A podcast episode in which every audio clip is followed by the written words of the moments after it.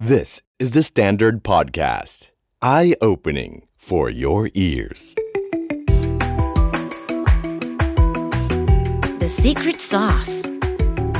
สวัสดีครับ ผมเคนนักครินทร์และนี่คือ The Secret Sauce Podcast What's your secret? ถ้าพูดถึงเครื่องดื่มชูกำลัง ผมเชื่อว่าทุกท่านคงจะนึกถึง 3 แบรนด์ใหญ่ ๆ ที่ทำตลาดอยู่ในประเทศไทยนะครับ วันนี้มีโอกาสได้คุยกับผู้เล่นที่มาทีหลังที่สุดนะครับ แต่สามารถยึดหัวหาด เป็นอันดับที่ 2 ในประเทศไทย และอันดับที่ 1 ของอาเซียนได้ นั่นก็คือคาราบาวแดงครับ ผมพูดคุยกับคุณเสถียรเศรษฐสิทธิ์ประธานกรรมการบริษัทคาราบาวกรุ๊ปจำกัดมหาชน ซึ่งถือว่าเป็นโอกาสที่ดีมากนะครับเพราะตลอดเกือบ 20 ปี ที่โลดแล่นอยู่ในตลาด คุณเสถียรให้สัมภาษณ์น้อยครั้งมากๆนะครับน่าสนใจครับว่าบริษัทนี้ทำอย่างไรจึงเติบโตตลอดเวลานะครับเติบโต 20%เกือบทุก ๆ ปี แล้วก็ตั้งเป้าใหญ่มากในอนาคต ปีนี้ครับเป็นปีที่จริงๆ หลาย ๆ บริษัท ในโดยเฉพาะในกลุ่ม FMCG ดีผลกระทบนะครับยอดขายตก แต่คาราบาวกรุ๊ปนะครับยังเติบโตถึง 20% gross margin เนี่ยอยู่ที่ประมาณ 50%เลย น่าสนใจว่าทำได้อย่างไร ผมพูดคุยหลายเรื่องนะครับก็เลยขออนุญาตจะแบ่งเป็น 2 ตอนนะครับเพราะว่าเท่าที่ทุกท่านเห็นเนี่ยเครื่องดื่มคาราบาวแดงจริงๆเขายังมีอาณาจักรที่เขาทำอีกหลากหลายอย่างนะครับ ตอนแรกเราจะคุยเรื่องตั้งแต่อดีตนะครับว่าเขาตีตลาดที่มีคู่แข่งที่โหดหินอยู่ได้อย่างไร ทำไมจึงจำเป็นที่จะต้องมีโรงงานบรรจุขวด โรงงานขวดแก้ว โรงงานทำกระป๋อง แล้วก็หลากหลายอีกโรงงานเพื่อควบคุมตั้งแต่ต้นน้ำไปจนถึงปลายน้ำรวมทั้งยังคุยกันด้วยเรื่องอาณาจักรรีเทลครับเขาต้องการจะเจาะตลาดค้าปลีก ที่ตรงกลุ่มเป้าหมายมากที่สุดคือกลุ่มชาวบ้านธรรมดาทั่วๆไปเขามีกลุ่มธุรกิจคือค้าปลีกอย่าง CJ นะครับตอนนี้ใช้ชื่อว่า CJ Mall เป็นร้านสะดวกซื้อที่อยู่ในชุมชน แล้วก็มีอีกธุรกิจหนึ่งที่ชื่อว่าถูกดีครับ เป็นความฝันที่จะเปลี่ยนโชว์หวยในประเทศไทยนะครับ3-4แสนราย ให้กลายเป็นโชว์หวยเจเนอเรชันใหม่ โดยเขาเข้าไปขับเคลื่อน น่าสนใจครับทั้งระบบตั้งแต่ต้นน้ำปลายน้ำ point of sale ช่องทางการขาย เขาทำได้อย่างไร และอะไรคือวิสัยทัศน์หรือความฝันของเขา นอกจากนี้เรายังคุยเรื่องความฝันในการไประดับโลก เป็น world class brand ไม่ว่าจะเป็นการไปลงทุนในประเทศจีน เวียดนาม ความฝันในการไปตีตลาด ในอังกฤษยุโรป แล้วก็แอฟริกา เป็นความฝันที่ใหญ่มากๆนะครับ น่าสนใจว่าทำไมคุณเสถียรถึงฝันใหญ่ขนาดนั้น แล้ววิธีการจะไปถึงตรงนั้นเขาทำได้อย่างไร ลองไปฟังกันดูในตอนที่ 1 ก่อนนะครับผมเชื่อว่าหลายท่านก็คงรู้จักคุณเสถียรในฐานะคนที่เป็นผู้บุกเบิก ร่วมกับคุณแอดคาราบาวทำคาราบาวแดงอยู่แล้วนะครับ เส้นทางตั้งแต่ก่อตั้งมาจนถึงปัจจุบันเนี่ยผมว่าน่าทึ่งมากๆ แล้วก็ตอนนี้มีอีกหลาย ๆ แบรนด์เครื่องดื่มแอลกอฮอล์นะครับค้าปลีกก็การที่ไปโก global ด้วย วันนี้อยากจะคุยหลายเรื่องมาก แต่อยากจะเริ่มที่ปีนี้ก่อน ตัวเลขเท่าที่ผมเห็นเนี่ยปีนี้จริง ๆ หลายคนก็โดยเฉพาะสินค้าที่มันเอ่อเกี่ยวข้องกับผู้คนต่างๆเนี่ยก็อาจจะ drop ลงไปบ้าง ตลาดโดยรวมก็ตก แต่ว่าของคาราบาวแดงยังโตอยู่ โตประมาณ 15-20%ถูกไหมฮะครับมากกว่า 20ครับทำได้ยังไงฮะเห็นโตต่อเนื่องอย่างนี้มาตลอดเอาเท่าเท่าเท่าที่ปีนี้ก่อนว่าเราทำได้ยังไงฮะเพราะ ว่าธุรกิจของคาราบาวมีมีโครงสร้างที่ค่อนข้างจะแข็งแรง คือเรามีธุรกิจตั้งแต่ต้นน้ำยันปลายน้ำนะครับอย่างยกตัวอย่างอย่าง supply chain เนี่ยเราทำตั้งแต่เรื่องของ sourcing ครับพวกวัตถุดิบเองจากผู้ผลิตโดยตรง แทนที่จะขายโดยซื้อผ่าน trader หรืออะไรนะครับรวมทั้งเรื่องการผลิตนี่เราก็มีการผลิตตั้งแต่ packaging ไม่ว่าจะเป็นขวดกระป๋อง หรือแม้กระทั่งโรงงานผลิตกล่องอืม ซึ่งอันนี้เองทำให้เรามีมีต้นทุนวัตถุดิบที่ถูก แล้วก็ได้อย่างได้คุณภาพตามที่เราต้องการ เพราะว่าเวลาที่เราผลิตกระป๋องเนี่ยเราผลิตด้วยกระป๋องแบบเดียวกันยี่ห้อเดียวกันไม่ต้องเปลี่ยนเพจสปีดเราทำได้นาทีหนึ่ง2,400กระป๋องครับต่อนาทีอืมซึ่งเร็วกว่าปืน M16 5กระบอกอีกนั้นตรงนี้ก็ทำให้ต้นทุนเราลดลงนะครับในการผลิตตัวเครื่องดื่ม เราก็ใช้เทคโนโลยีที่ดีที่สุดในโลกความเร็วประมาณสัก 1,200 กระป๋องและ 1,200 ขวดต่อครันาบที ด้วยสปีดแบบนี้ก็ทำให้ต้นทุนเราลดลง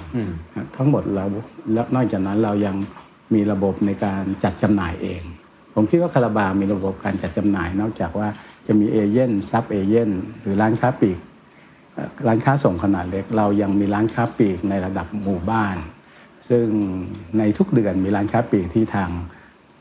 เราเข้าไปเยี่ยมครับประมาณ1นึ่งแสนแปดหมื่นร้านค้า อันนี้เยี่ยมเยือนเป็นประจำบางร้านอาจจะเยี่ยมสองรอบ บางร้านอาจจะรอบหนึ่งตรงนี้เองทำให้เราสามารถที่จะคอนโทรลหลาย ๆ เรื่องได้ เวลาที่มีเอ่อพายุของการเปลี่ยนแปลงที่รุนแรงมาเราก็มีมุมที่เราจะหลบหรือยืดหยุ่นหลาย ๆ เรื่องได้นะครับเหนือสิ่งอื่นใดผมคิดว่า ตอนนี้รายได้ของคาราบาวที่มาจากต่างประเทศจำนวนมาก เราทำการตลาดเรา ดีลเองโดยตรง ไม่ใช่ขายผ่าน trader ก็ทำให้เราสามารถจะยืดหยุ่นนะครับ โดยเฉพาะอย่างยิ่งในช่วงเวลาที่มีโควิด เราอาจจะให้ credit term เขามากขึ้นนะฮะแก้ปัญหาให้กับเขายอมรับความเสี่ยงบางส่วน ก็ทำให้เราสามารถที่จะเอ่อทำให้ธุรกิจอย่างเติบโตมาได้นะครับเท่าที่เห็นเนี่ยแสดงว่าเราสามารถควบคุมทุกอย่างได้ กระบวนการผลิต เราก็สามารถลดต้นทุนได้เพราะเราเตรียมการไว้แล้วครับการจัดจำหน่าย เราก็สามารถดูแลบริหารจัดการได้เพราะเราใกล้ชิดกับไม่ว่าจะ sector ไหนซัพพลายเออร์ตรงไหนก็ตามทีครับแล้วก็ในต่างประเทศก็ยืดหยุ่นทราบมาว่าตอนนี้ในเขมรในพม่าก็ขึ้นเป็นอันดับหนึ่งเป็นครับแล้วก็ดูในอาเซียนจริงๆก็พูดได้ว่าเราเป็นอันดับหนึ่งแล้วเช่นเดียวกันใช่ครับในขณะนี้ผมคิดว่าคาราบาวเป็นที่หนึ่งในอาเซียนนะครับในกัมพูชาเราน่าจะโตอันดับสองสักห้าเท่าอืมในพม่าก็โตจากโตกว่าอันดับสองสักผมคิดอย่างน้อยก็สองเท่าครับ เทียบกันตอนนี้ต่างประเทศ 60 ใช่ไหมครับเท่าที่ผมทราบครับมากกว่า 60เหมือนกันปีนี้อ่า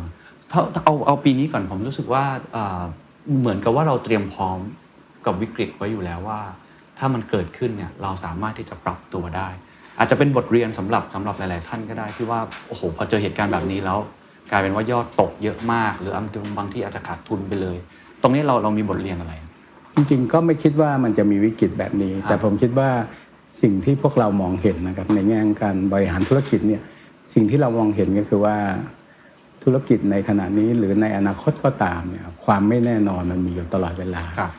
ผมเรียนเศรษฐศาสตร์มาสมัยก่อนก็จะบอกว่าคลื่นเศรษฐกิจมันขึ้นแล้วก็ลง เวลาอาจารย์ทำจะตัดมือแบบนี้เป็นคลื่น แต่เดี๋ยวนี้มันขึ้นลงแบบนี้เร็วกว่าเดิมใช่ไหมฮะดังนั้นด้วยสปีดที่มันเปลี่ยนแปลงอย่างรวดเร็วผมว่ามัน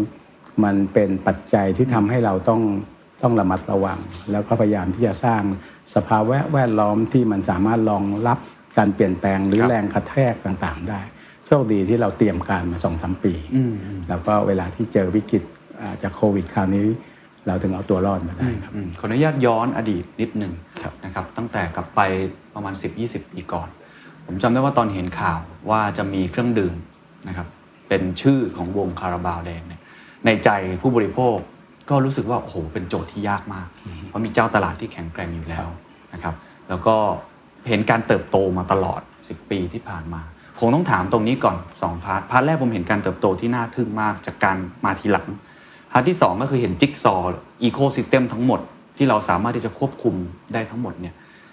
ทำได้ยังไงตั้งแต่ day one วันแรกเนี่ยทำยังไงที่ค่อย ๆ ตีตลาดขึ้นมาเรื่อยๆเพื่อเป็นบทเรียนนะครับสำหรับคนที่ เพิ่งเริ่มต้น หรือว่ากำลังจะเข้ามาในตลาดที่มันมีคู่แข่งอยู่แล้วครับผมคิดว่าถ้าถามว่าปัจจัยความสำเร็จของคาราบาวแดงในประเทศไทยนะครับ ที่ณจุดเริ่มต้นนะอะไรคือปัจจัยสำคัญที่สุด ผมคิดว่าแบรนด์ คือผมโชคดีที่ได้แบรนด์คาราบาว ซึ่งเป็นแบรนด์ของวงดนตรีชั้นนำในประเทศไทย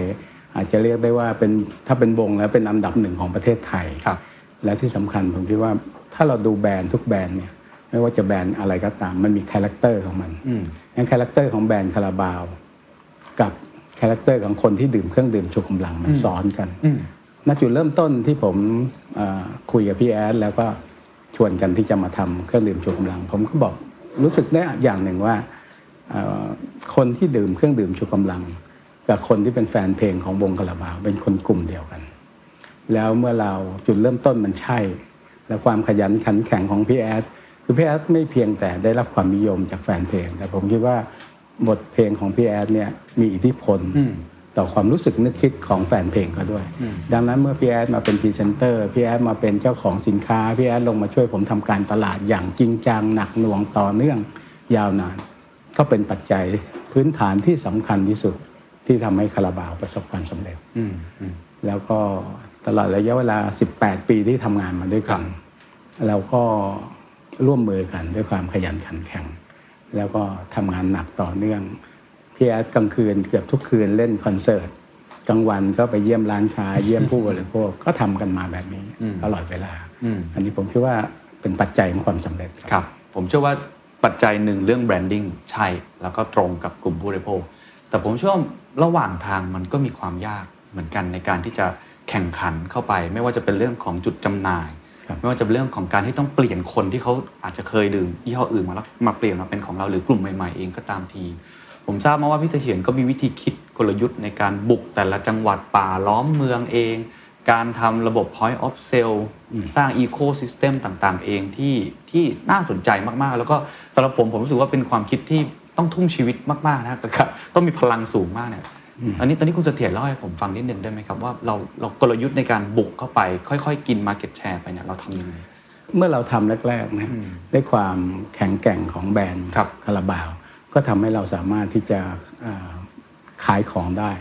เอาว่าตั้งแต่ปีแรกคาราบาวก็ไม่ขาดทุนอืมแต่อย่างไรก็ตามทำมา2ปี3ปีมันก็ไม่โตอืมก็เพราะว่าทุกอย่างนะมันก็คือว่าไอ้ปัจจัยที่เราเห็นว่าปัจจัยที่เป็นคุณณขณะนั้นนะอื มมันก็สามารถผลักดันให้เรามียอดขายได้ระดับหนึ่งอืมแต่ถ้าเราต้องการไปอีกอืมหลักของมันก็คือว่าเราต้องมีองค์ความรู้ที่มากกว่านั้นนะอืมในการที่จะทำเราก็ค่อย ๆ ไปวิเคราะห์จุดแอนจุดอ่อนจุดแข็ง ในสิบกว่าปีที่แล้วเนี่ยการทำการตลาดเครื่องดื่มชูกำลังถูก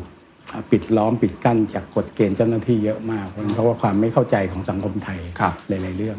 แต่เราก็ค่อย ๆ มาดูว่าแล้วเราจะ จะฝ่ามันไปยังไงทำให้เราจะเติบโตขึ้น ก็กลับมาดู แล้วก็เห็นสิ่งหนึ่งที่เรามีก็คือว่าเรามีจุดแข็งก็คือว่าความที่พี่แอดเป็นพรีเซนเตอร์นะครับพี่แอดไปที่ไหนมีคนรู้จัก แล้วผมเองกับพี่แอดก็เป็นคนที่เรามาจากเรามาจากคนระดับชาวบ้านนะเข้าใจชาวบ้านเข้าใจจุดต่างๆ ที่สำคัญก็คือเครื่องดื่มชูกำลังในบ้านเราเนี่ยมันขายอยู่ทั่วประเทศนะครับ เราก็ค่อย ๆ มาวิเคราะห์ว่า เอ๊ะ ถ้าเราจะทำให้เราชนะทีหนึ่งทั้งประเทศหรือหลาย ๆ จังหวัดในทีเดียวกัน อาจจะไม่ได้เพราะว่าทรัพยากรที่เรามีอยู่มีจำกัดในตอนนั้นอ่าเราก็พยายามอย่างนั้นคิดดูว่าเราก็กำหนดว่าเราควรจะทำทีละพื้นที่เราก็จะใช้คำหนึ่งที่เราพูดกันก็คือว่ากินทีละคำทำทีละเมือง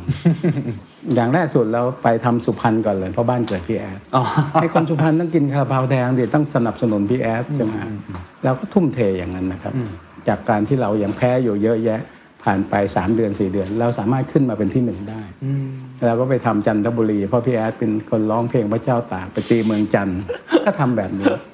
ในประมาณสักปีเศษๆที่ผ่านมา หลังจากที่ทำแบบนี้ครับในภาคกลางเราขึ้นมาเป็นที่หนึ่งอ่านะฮะซึ่งก็ภาคกลางก็ถือว่ามีกำลังซื้อครัที่บหนาแน่นพอสมควร ก็มีบทเรียนแบบนี้ค่อย ๆทำขึ้นมาจากเดิมเราขาย เดือนหนึ่งประมาณสักสิบล้านขวดในสองสามปีแรกเดี๋ยวนี้เราขายได้เดือนหนึ่งเจ็ดแปดสิบล้านขวดก็เติบโตขึ้นมาเยอะเล่าให้ฟังนิดหนึ่งได้ไหมครับว่าตอนที่ไปเนี่ยกินทีละคำตีทีละเมืองเนี่ยอย่างไปจังหวัดสุพรรณไปจันทบุรีตียังไงฮะวิธีการเข้าไปเข้าไปคุยกับร้านโชห่วย เข้าไปคุยกับ modern trade ยังไง หรือทำการตลาดยังไง ยุคนั้นผมจำได้ว่ามีคำว่าสาวบาวแดงครับเกิดขึ้นแล้วก็ ผมได้ยินว่าเป็นการทำกลยุทธ์การตลาดที่ใช้พลังเยอะมาก ควบคุมคนร้อยห้าร้อยคน500คนทำยังไงครับทุกอย่างเวลาที่จะต่อสู้หรือแข่งขันกันเนี่ยก็ต้องวิเคราะห์จุดอ่อนจุดแข็งครับณวันที่เรายังขายอยู่ทักเดือนหนึ่งสิบล้านขวดเนี่ยเราอาจจะแพ้เขาระดับสิบหนึ่งอืมแพ้คู่แข่งระดับสิบต่อหนึ่งอย่างเงี้ยเราก็ต้องมานั่งคิดว่าถ้าเรายังต่อสู้กันบนเวทีที่เขาเซตเอาไว้แล้ว ยกตัวอย่างเช่น โฆษณาผ่านทีวี ผ่านช่องทางต่างๆ ที่มันมีอยู่ เรามียอดขายน้อยเขาสิบเท่านะเขาโฆษเราโฆษณาทีเขาโฆษณาได้สิบที ยังชนะเราเลยเอาเวนเน็ตที่คนเห็นมันต่างกันเยอะอืมเราก็ไปนั่งดูว่าเอ๊ะอย่างที่ผมบอกครับว่า เราคิดว่าจุดแข็งของเราอยู่ที่อ่อนกาว เพราะพี่แอดเนี่ยเดินไปหาชาวบ้านได้ใช่ไหมเราก็สร้างทีมสาวบอแดงขึ้นมาครับแล้วก็เราไม่สู้บนออนไลน์ ไม่สู้บนเอ่อ บน Mass media mass ทั่วไป media เราก็สู้บนอ่อนกาวนะครับงั้นเข้าไปก็สาวบอแดงก็ไปหาร้านค้านะครับ ไปเชียร์อยู่หน้าร้านค้า ใครจะมาซื้อเครื่องดื่มชูกำลัง จะกินยี่ห้ออื่นก็ชวนมากินยี่ห้อเรา อาจจะได้รางวัลเล็กๆเล็กๆน้อยๆนะครับ ขณะเดียวกันก็สามารถที่จะโฆษณาสินค้าเราว่าคุณดื่มคาราบาวแดงดี เป็นสินค้าที่ดีมีวิตามิน B12 คนอื่นไม่มีวิตามิน B12 นะครับ B12 นี่โลหนึ่งเกือบ4แสนบาท แล้วถ้าคุณจะดื่มเครื่องดื่มเอ่อชูกำลังทั้งที ต้องดื่มที่มันมี B12 10 บาทเท่ากันคาราบาวแดงเท่านั้นที่มี B12 เรื่องอย่างนี้ 10 กว่าปีผมก็ยังท่องจนขึ้นใจ เพราะเพราะว่าเราลงไปทำครับสมัยก่อนนี่ต้องลงไปกินนอนอยู่กับทีม เพื่อจะเข้าใจว่า การจะทำกิจกรรมอย่างนี้ แล้วสามารถที่จะจูงใจผู้บริโภคที่เคยกินยี่ห้ออื่นมากินเหล่านั้นต้องทำแบบไหนมีความละเอียดในในหลายมิติมาก เป็นการทำงานที่หนักมากเออดูหนักแล้วก็เหนื่อยแล้วก็ดูละเอียดเพราะต้องไปที่ตามร้านด้วยตัวครับเองไปและเชียร์พื้นที่ด้วยวเอต่างกันก็ไม่เหมือนกันใช่กลุ่มเป้าหมายต่างกันก็ไม่เหมือนกัน แต่ว่าอืมในความเป็นจริงเราต้องเราเชื่ออย่างเดียวอย่างเดียวว่าอะไรก็ตามครับ ถ้าเรามุ่งมั่นที่จะทำอืมสิ่งที่คนในคาราบาวมีก็คือว่าไม่มีอะไรที่ทำไม่ได้อืมนะครับที่ไปอยู่กับทีม 45 วันนะครับก็นอนโรงแรม 300 บาทเท่ากับเขาอืมเพื่อตื่นเช้ามาตีห้าหกโมงไปทำงานพร้อมกันอืมเย็นนี้ทุ่มหนึ่งกลับมาพร้อมกันอืมแล้วก็มาสรุปงานสองทุ่มสามทุ่มถึงได้นอนโอ้โหก็คือกินนอนกันอยู่ที่จังหวัดนั้นครับๆค่อยๆ ตีไปเรื่อยๆ ด้วยวิธีการแบบนี้ครับรูทีนก็เป็นแบบนี้เลยเป็นไปที่ร้านไปเยี่ยมครับไปเชียร์ครับแล้วก็ไปตลาดนัด ตอนเช้าตลาดสดตลาดเทศบาล ไปที่ไหนก็ตามที่มีคน ก็คือไปทำกับร้านค้าไปทำกับกลุ่มผู้บริโภค เพราะที่สุดแล้วก็คือว่าทำอย่างไร ให้คนต้องหันมาทดลองดื่มของเรานะครับ แล้วก็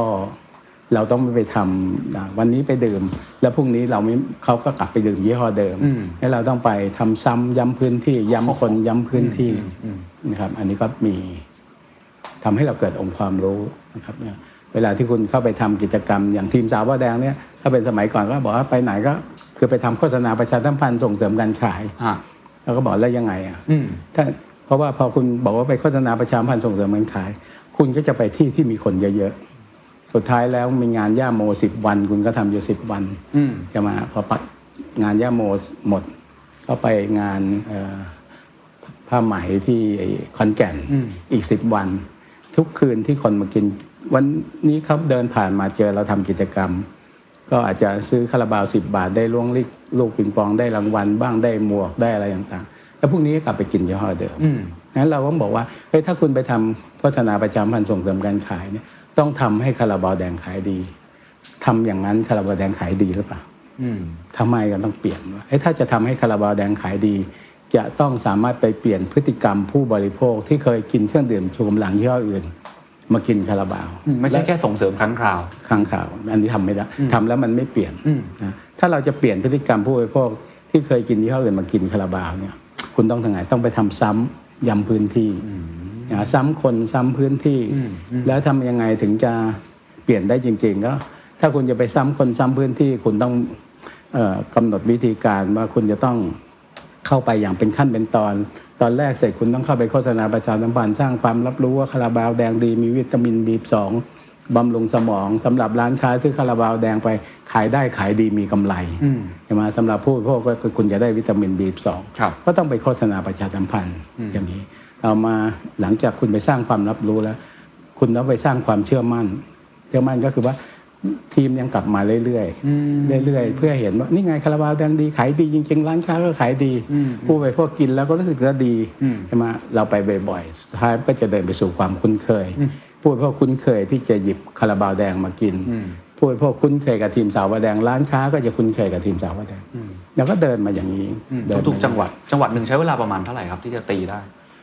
ก็ต้องมีสามสี่เดือน โอ้โหสามสี่เดือนอันนี้จึงเป็นเหตุผลว่าคาราบาวจึงมีทีมแบบนี้อยู่ 80 กว่าทีมแปดสิบกว่าครัทีบมทีมประมาณ 7-8 คนก็มี 5 600 กว่าคน โอ้โห แล้วแต่ละคนก็ต้องอยู่เฝ้าตรงสถานที่ตรงนั้นครับก็เฝ้าเป็นจังหวัด เวลาทำทีก็ต้องทำทีละสามอำเภอสี่อำเภออเพราะจังหวัดหนึ่งก็ต้องมีสักสิบอำเภอขึ้นไป โดยเฉพาะในภาคอีสานส่วนใหญ่เกือบ 20 อำเภอครับ ก็ทำลักษณะแบบนี้มาใช้เวลากี่ปีครับก่อนที่จะเริ่มกินส่วนแบ่งทางการตลาดไปได้เรื่อยๆแล้วคิดว่าโอเค อยู่ในจุดที่เราน่าจะพอไปได้แล้วแล้วไปทำวิธีการอื่นๆเพิ่ม รวมๆก็น่าจะมีสัก7-8ปีอืมแล้วคุณเสถียรก็ลงดีเทลเองหมดเลยครับแรกๆก็ลงดีเทลหลังจากนั้นก็ค่อย ๆ พัฒนาขึ้นมาเรื่อยๆว่าหาคนนั้นคนนี้เข้ามาเข้าใจ แล้วก็แบ่งทีมแบ่งความรับผิดชอบกันไป แต่อย่างไรก็ตามกิจกรรมอย่างนี้ยังจะต้องทำอยู่ตลอดตอนนี้ก็ยังมีอยู่ครับยังต้องมี เพราะว่า เอ่อเราต้องยอมรับว่าเครื่องดื่มชูกำลัง เป็นเครื่องดื่มที่ดื่มทดแทนกันได้ วันนี้มาที่ตู้แช่นี้คาราบาวแดงหมดไม่มีเขาก็ซื้อใช่ยี่ห้อเปลี่อื่ยนนได้ได้ เพราะว่าเครื่องดื่มชูกำลังเนี่ยเวลาคนจะคนจะซื้อก็ต่อเมื่อจะกินครับดังนั้นเมื่อไปถึงตู้แช่แล้วไม่มียี่ห้อที่อยากซื้อก็ซื้อยี่ห้ออื่นได้ เพราะเดี๋ยวก็พรุ่งนี้ซื้อใช่กลับมาซื้อใหม่ใช่ดังนั้นการทำกิจกรรมที่ตู้แช่เรื่อยๆเนี่ยก็เป็นโอกาสในการที่จะเอ่อ ทำให้ผู้บริโภคคุ้นชินกับเราอะไรต่างๆอันนี้เป็นสิ่งที่ต้องทำอยู่ตลอดเวลาฉะนั้นในตู้แช่ต้องมีของเราตลอดเวลาต้องมีของเราตลอดเวลาก็ต้องทำกับร้านค้าด้วยครับ ผมฟังละเนี่ยหนึ่งอันที่หนึ่งคือแบรนด์นะแบรนด์พี่แอดดีมากๆสองคือกิจกรรมทางการตลาดที่ครับไม่ใช่แค่ส่งเสริมการขาย แต่ทำให้เขาเปลี่ยนพฤติกรรมครับกับเราให้ได้ อันที่สามที่ผมเห็นคือเรามีวิธีการในการควบคุมต้นทุนการผลิตด้วยครับพยายามควบคุมตั้งแต่การบรรจุภัณฑ์กล่อง ขวดแก้วกับป๋อง แล้วก็เรื่อง point of sale ด้วยครับตรงนี้คุณเสถียรคิดไว้ตั้งแต่เริ่มต้นไหมครับจิ๊กซอว์ต่อกันยังไง มันเห็นโอกาสตอนไหน แล้วค่อย ๆ พัฒนาไปยังไง จริงๆก็เห็นปัญหาเหล่านี้ตั้งแต่ต้นอันที่หนึ่งก็คือว่า เชื่อไหมครับว่าวันแรกเมื่อผมบอกกับเพื่อนฝูงว่า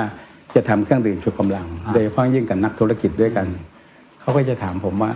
คุณจะเอาขวดที่ไหนอะอืมเพราะว่าโรงงานเป่าขวดในบ้านเรามีอยู่สามโรง และทั้งสามโรงก็มีเขามีผลิตเพื่อจะใช้เองอืมอืมนะจะเราจะใช้เยอะๆจะไปเอาที่ไหน อันที่สองคนก็จะถามต่อว่า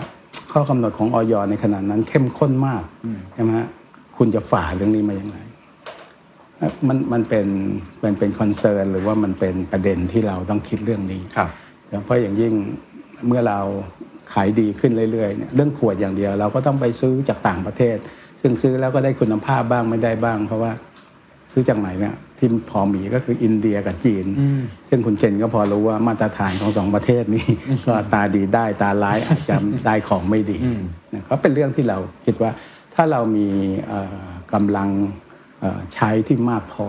เราต้องพยายามสีเขียวเรื่องราวนี้ให้กับเราอืมเพราะมันเกิดจากปัญหาที่เราเห็นอืมขณะเดียวกันก็เราต้องยอมรับว่าเครื่องดื่มชูกำลังบ้านเราอะขายสิบบาทมา 40 กว่าปี 50 ปีเออจริงราคานะฮะแทบขายไม่ราขึ้นคานี้นะสมัยก่อนที่ 40 กว่าปีก่อนก๋วยเตี๋ยว 2 บาทเองนะครับเครื่องดื่มชูกำลัง 10 บาท ตอนนี้ก๋วยเตี๋ยวไป 40 บาท 50 บาท ครับ เครื่องดื่มชูกำลังยัง 10 บาท ดังนั้น economy of scale ตรงนี้จึงเป็นเรื่องสำคัญถ้าคุณมีต้นทุนที่ที่แพงนะฮะคือมันไม่มีแก็บของกำไรมากพอที่จะให้คุณทำอะไรหยาบๆได้ ทุกอย่างจะต้องละเอียด แล้วก็คูณด้วยจำนวนมหาศาล อย่างเช่นตอนนี้ยอดขายของคาราบาวในเมืองไทยกับต่างประเทศที่เป็นขวดเนี่ยเรามีประมาณ 1,000 ล้านขวดต่อปี ดังนั้นถ้าต้นทุนเราถูกลงไป 10 สตางค์ก็หมายถึงเงิน 100 ล้านที่เซที่ฟจะได้ลงคืนมาอืมทั้งแพคเกจจิ้งถ้าเซฟไป 10 สตางค์ก็ 100 ล้าน มันตัวเครื่องดื่มที่คุณทำแล้วสามารถที่จะ save ต้นทุนไปได้ 10 ตังค์ก็เนี่ยอย่างละร้อยล้านกระป๋องเหมือนกัน ปีนี้ผมทำกระป๋องประมาณ 1,200 ล้านกระป๋องครับทั้ง packaging แล้วก็ทั้งตัวเครื่องดื่ม อันนี้จึงทำให้เราต้องพยายามจะ control เรื่องเหล่านี้ ซึ่งจะทำให้เราสามารถมีเม็ดเงินพอที่จะมาทำ marketing ทำด้านการแข่งขันทางด้านการตลาดได้ คือพยายามทำให้ lean ที่สุดครับสามารถควบคุมราคาต้นทุน เพื่อจะได้ margin หรือกำไรมากที่สุด ระหว่างการลงทุนทำพวกนี้ไปเรื่อยๆเนี่ยมีความยากลำบากไหมครับเพราะว่าเวลาสร้างโรงงานทีลงทุนทีทำเองเนี่ยมันก็ใช้เวลาใช้เงินทุน ใช้ความยากลำบากเหมือนกันนะครับก็ก็มีความยากลำบากครับมันเป็นเพราะว่า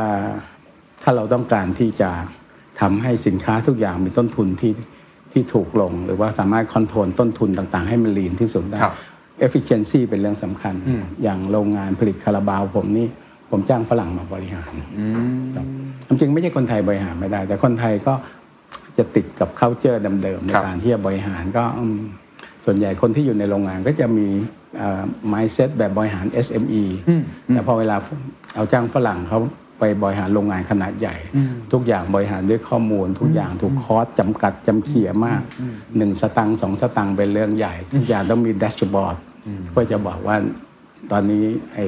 ที่ real time ของมันเนี่ยต้นทุนมันผันแปรอย่างไร มันได้วันต่อวันนะครับ หรืออย่างโรงงานทำกระป๋องผมก็หุ้นกับทางญี่ปุ่นนะครับเพื่อที่จะทำให้เอาเทคโนโลยีที่เร็วที่สุดอะไรที่สุดเข้ามา เพราะว่าเราสามารถที่จะรู้ได้ว่าเราจะ control ต้นทุนอย่างไร เนื่องจากเราไม่ได้ผลิต ตั้งโรงงานกระป๋องมาผลิตกระป๋องมาเพื่อจะไปขาย ถ้าเราจะขายเราต้องทำสามสิบแบรนด์สามสิบ label แต่เราทำของเรา label เดียวแบบเดียวงั้นเครื่อง high speed ขนาดไหนก็ได้ 2,500 กระป๋องต่อครับหนึ่งนาทีเนี่ยลองคิดดูสิบนาทีมันคือเท่าไหร่งั้นเราไม่ต้องเปลี่ยนไอ้ label ไปมาก็ทำให้ทุกอย่างต้นทุนอืมดีขึ้นฉะนั้นทุกทุกทุกโรงงานที่เกี่ยวข้องกับ supply chain ของเราทั้งหมดเนี่ยจะต้องใช้เทคโนโลยีครับเข้ามาช่วยเป็นเรื่องที่สำคัญสุดของครับบริษัทผมก็คือว่า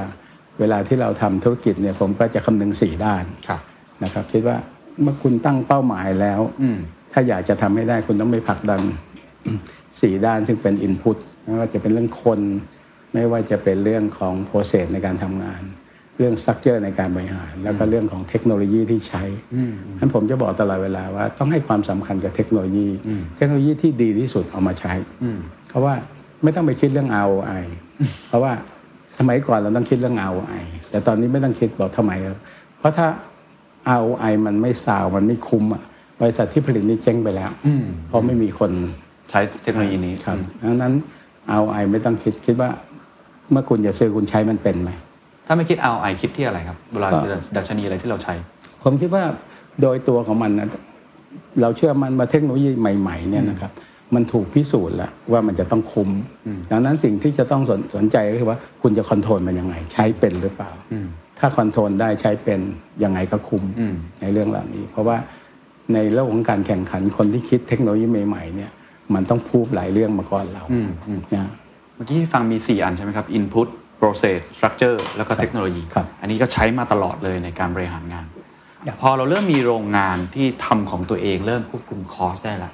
ผมเห็นอีกเกมหนึ่งที่ที่ทำก็คือเรื่องของการบุกตลาดโลกมากขึ้นทำให้มันเป็น global brand มากขึ้น มีการไปสนับสนุนในถ้วยฟุตบอล EFL ของอังกฤษนะครับหรือว่าทีมฟุตบอลเชลซีเอง การที่พยายามจะบุกไปต่างประเทศเนี่ยเป้าหมายคืออะไรแล้วไปยังไงครับ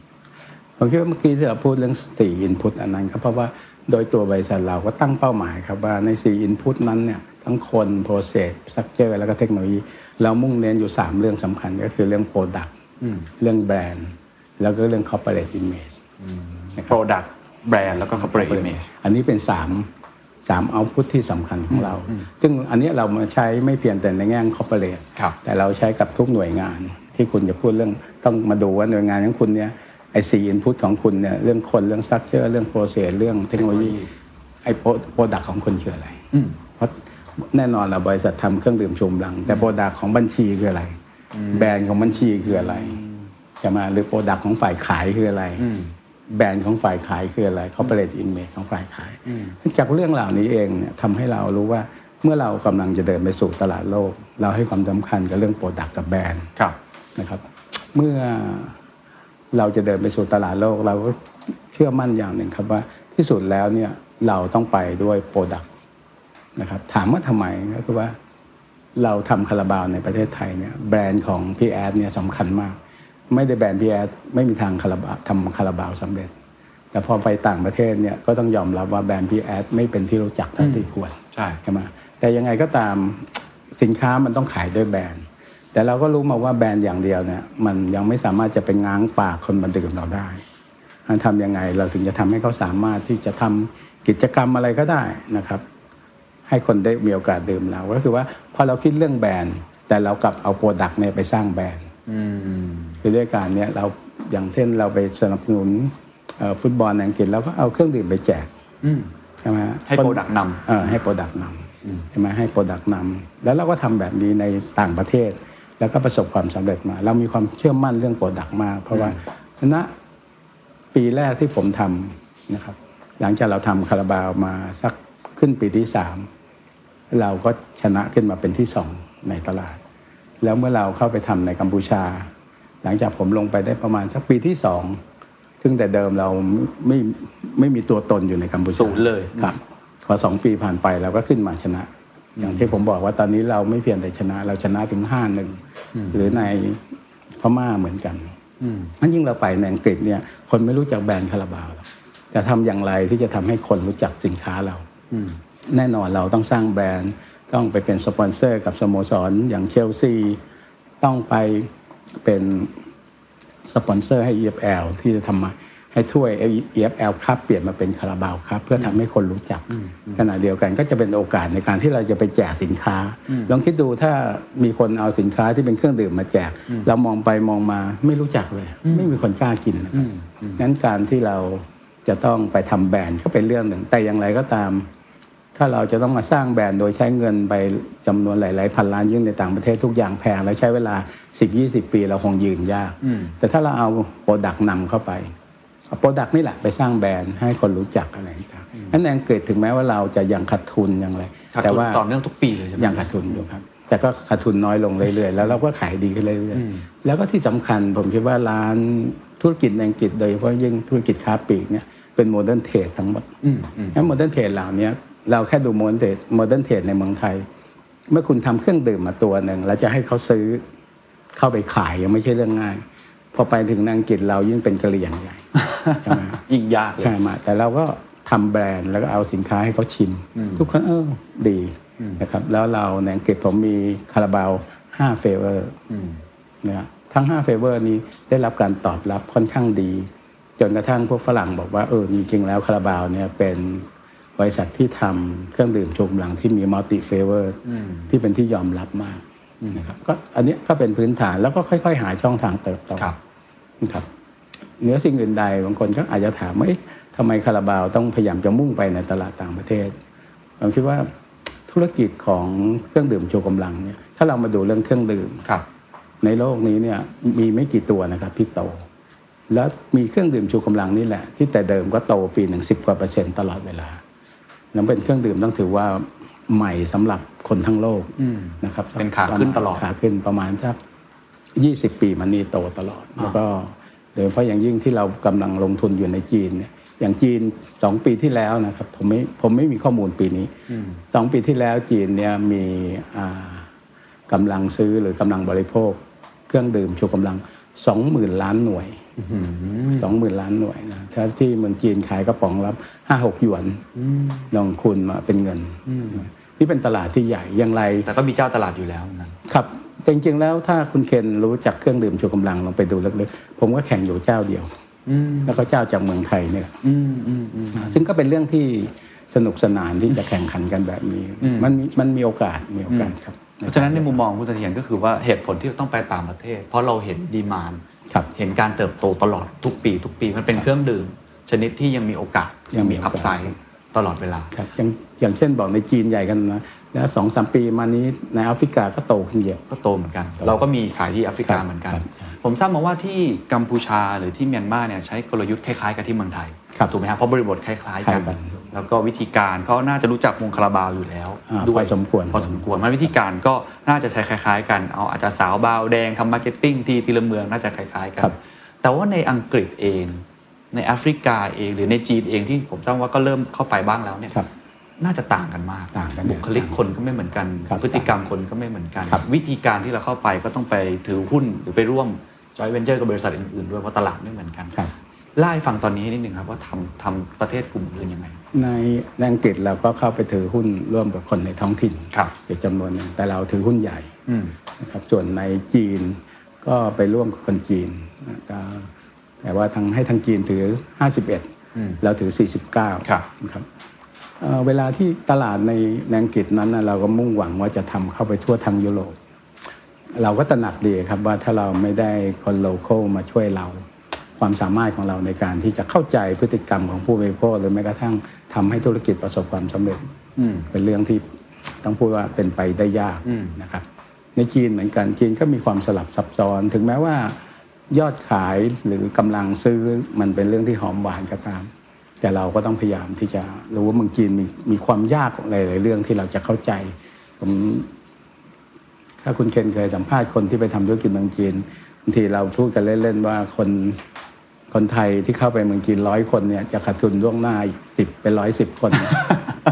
ถ้าจะหาคนที่ประสบความสำเร็จยากแต่สำหรับคาราบาวผมคิดว่ามีโอกาสมากแล้วเราโตขึ้นทุกปีครับนะครับ ก็รูปแบบในการเข้าไปก็ต้องดูครับว่า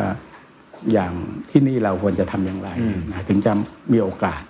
ก็รูปแบบก็แตกต่างกันไป แต่อย่างในแอฟริกาในตะวันออกกลางเราก็ใช้วิธี แต่งตั้งตัวแทนขึ้นมาขาย แล้วเราก็ช่วยสนับสนุนเขาในเรื่องของ marketing อะไรต่างๆ รวมทั้งสร้างโอกาสในการที่เขาจะเติบโต เช่น ในบางเรื่องเราก็จะแนะนำให้คุณควรทำอย่างนู้นอย่างนี้เขาก็จะไม่กล้าทำเพราะว่าเมื่อทำแล้วไม่รู้ว่ายอดขายมันจะ return กลับมาคุ้มหลายเรื่องเราก็บอกอะไม่เป็นไรคุณทำเราจ่ายเงินให้แต่ถึงจุดหนึ่ง แล้วคุณไปจ่ายเองนะงั้นเขาเขาแค่เห็นว่าเออยอดมันเติบโตมาได้เขาสามารถจะจ่ายได้แล้วเราก็ประคับประคอง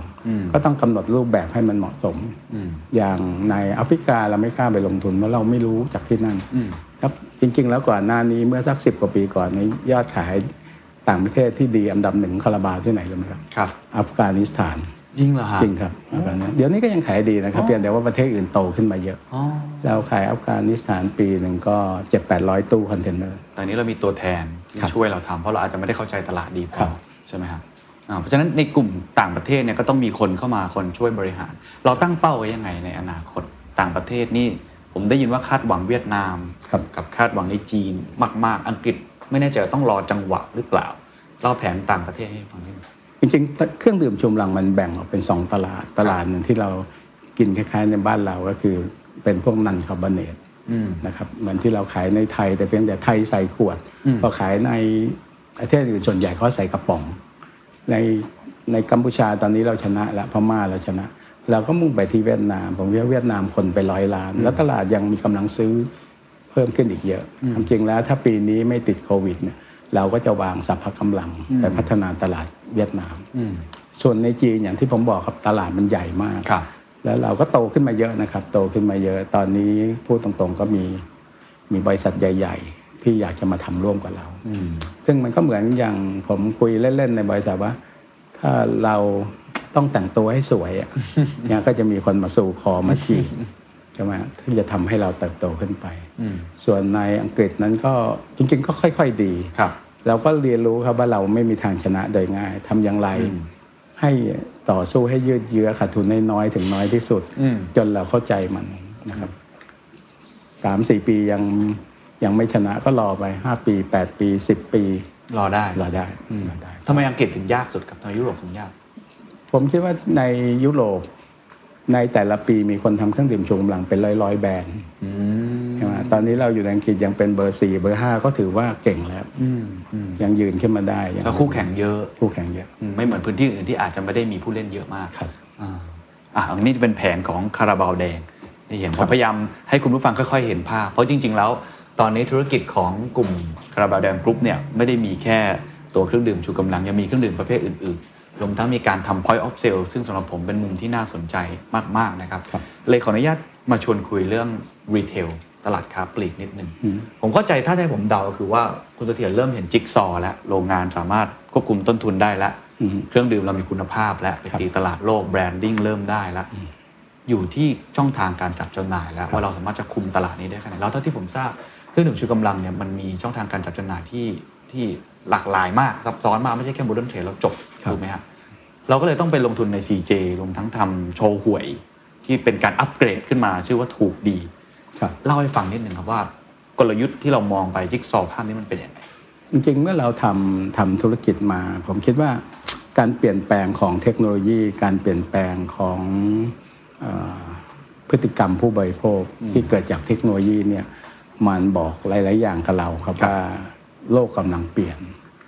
นะครับมันบอกกับเราว่าโลกกำลังเปลี่ยนนะเปลี่ยนเรื่องอะไรก็คือว่าเมื่อเทคโนโลยีเปลี่ยนพฤติกรรมคนก็จะเปลี่ยนครับแล้ว พฤติกรรมคนที่เปลี่ยนก็ส่งผลต่ออีโคซิสเต็มในหลายเรื่องนะครับ อย่างที่เราเห็นนะครับไม่ว่าจะสื่อโฆษณาหรือไม่ว่าจะอะไร อย่างไรก็ตามสิ่งที่มัน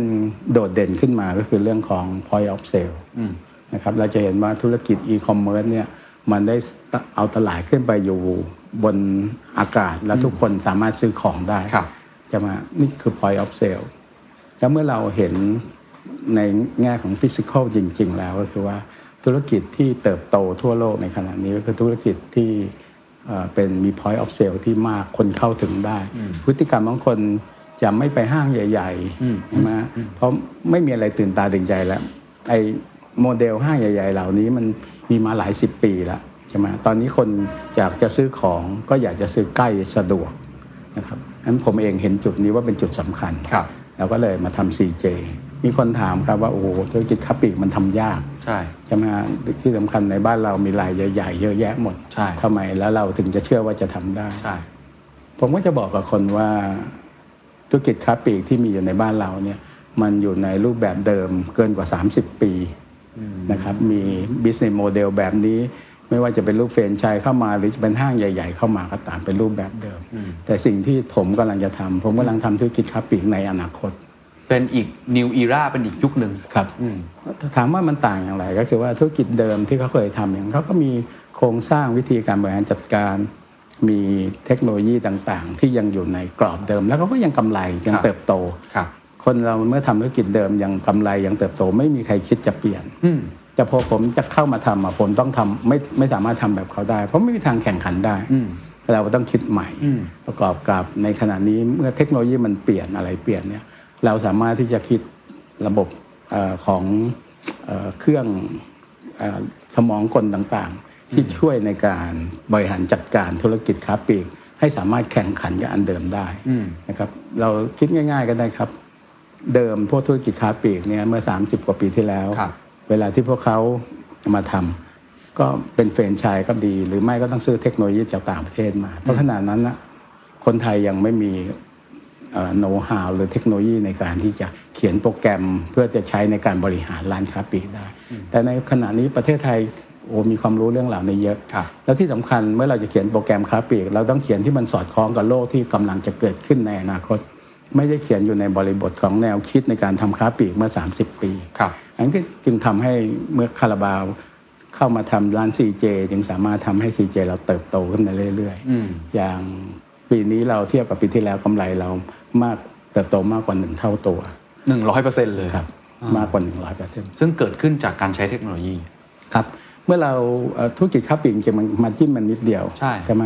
อย่างทั่วๆไปที่คุณเคนรู้ก็ประมาณสัก2%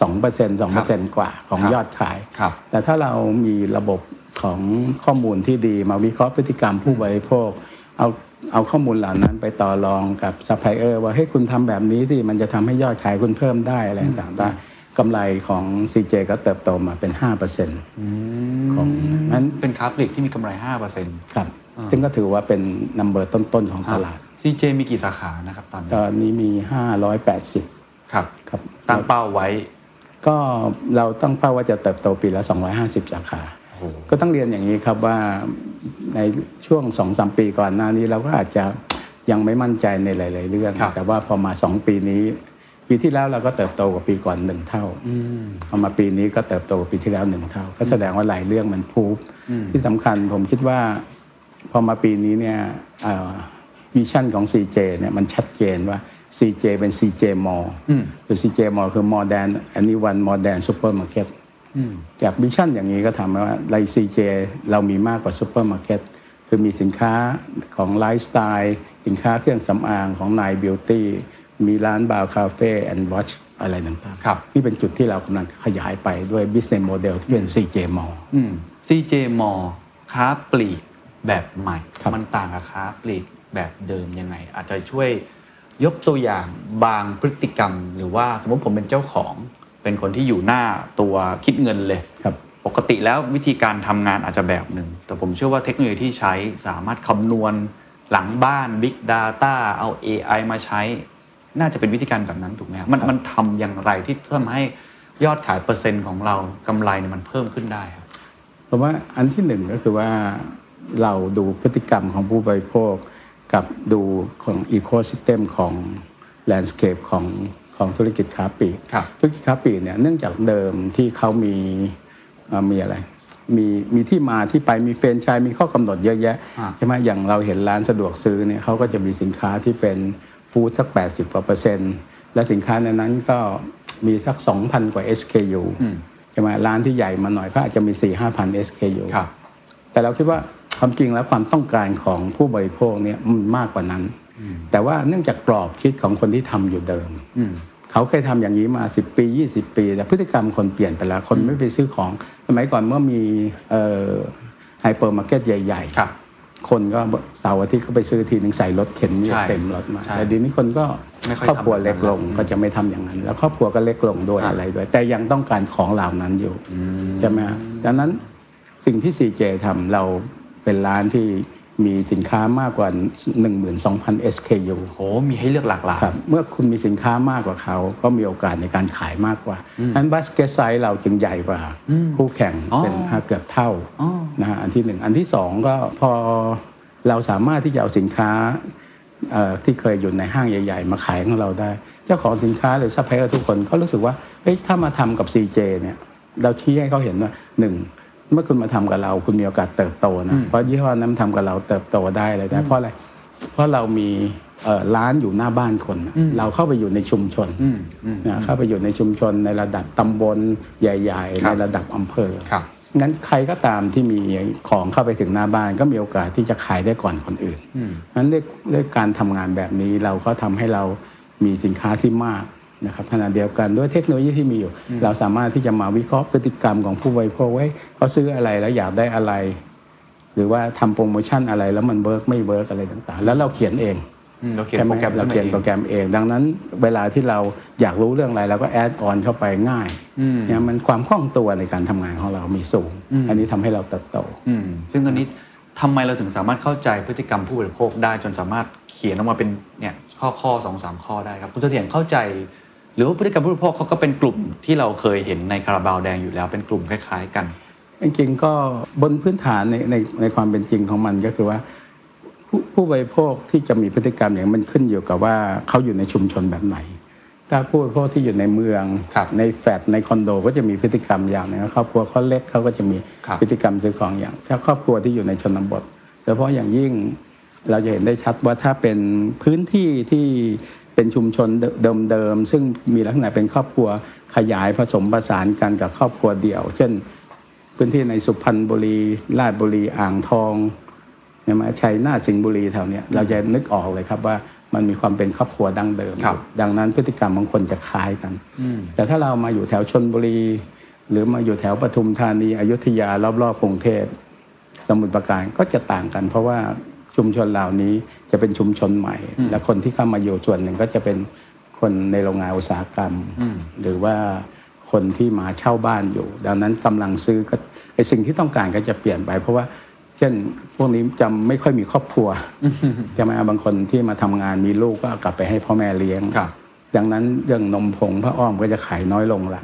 ใช่ไหมฮะสินค้าในชิ้นใหญ่ ๆ ก็อาจจะยังไม่ต้องการ แต่ว่าต้องการของกินของใช้มากกว่ามัน จริงๆแล้วร้านค้ากับชุมชนมันเป็นของคู่กัน ถ้าครับชุมชนมีโครงสร้างแบบนี้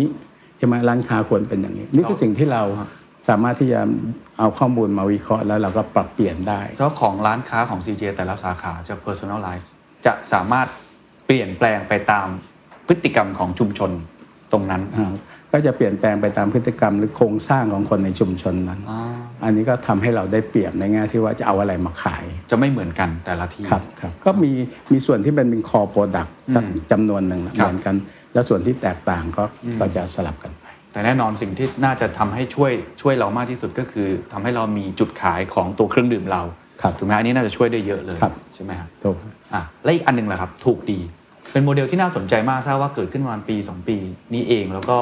โชว์หวยนี่มีประมาณ ผมจำตัวเลขได้สองแสนสามแสนมากใช่ไหมหวยบ้านเรามีสักสี่แสนสี่แสนสี่ครับแสนอะไรถูกดีจะเข้าไปทำอะไรครับกับโชว์หวย คือก็บนพื้นฐานที่ผมทำเอ่อคาราบาวมาแล้วเราก็ไปทำกิจกรรมกับร้านโชว์หวย ซึ่งร้านโชว์หวยง่าย ๆ ก็คือหน้าร้านจะมีตู้แช่ ตู้เย็นตู้แช่เครื่องดื่มอะไรต่างๆอันพอเราไปเห็นร้านแบบเนี้ยแล้วก็ทำกิจกรรมกับร้านเหล่านี้มาหลายปี สิ่งที่เราเห็นก็คือว่า มีร้านที่มันเปิดแล้วก็ค่อยๆ ปิดตัวลง หรือร้านที่เราเข้าไปก็จะถามว่าแม่เป็นไงขายดีไหมโอ้ยขายไม่ดีอย่างนู้นอย่างนี้อะไรก็เพราะว่าถ้าพูดกันตรงๆก็คือว่าในร้านค้าเหล่านี้มันอ่อนกำลังลงเรื่อยๆใช่ไหมาทั้งคนที่เป็นเจ้าของก็อายุมากขึ้นเอ่อกำลังความคิดสติปัญญาก็ถดถอยลงไม่สามารถจะแข่งขันกับธุรกิจค้าปลีกสมัยใหม่เข้ามางั้นความที่ผมทำ CJ อยู่ผมก็รู้ว่าเออถ้าร้านเหล่านี้ เขาได้รับความสนับสนุนนะในเรื่องของสินค้า คือเมื่อคุณมีสินค้าน้อย คุณจะขายได้น้อยแน่นอนงั้นเช่นเดียวกันถ้าเขาไม่มีความรู้ ถ้าเราให้ความรู้ในการจัดการเรื่องสินค้า จัดเรียง จัดโชว์อย่างไร ถึงจะดูสวยงามสะอาดน่าซื้อน่าน่าเข้าครับก็ก็จะช่วยร้านขนาดเดียวกัน ถ้าเราสามารถเอาเทคโนโลยีนะเครื่อง POS ซึ่งมันจะบันทึก ของระบบต่างๆ การขายอะไรต่างๆ ได้ เอา3ามสี่หลักสิ่งเหล่านี้เข้ามาช่วย เขาก็น่าจะขายได้ดี คืออัปเกรดโชว์หวยเลยครับเราก็ทดลองทำเรื่องแบบนี้ฮะในเวลาสักประมาณ 1 ปีเศษๆนั้นนะเราเริ่มต้นจากผมทดลองทำก่อนเราก็ทำที่เปิดร้านเอง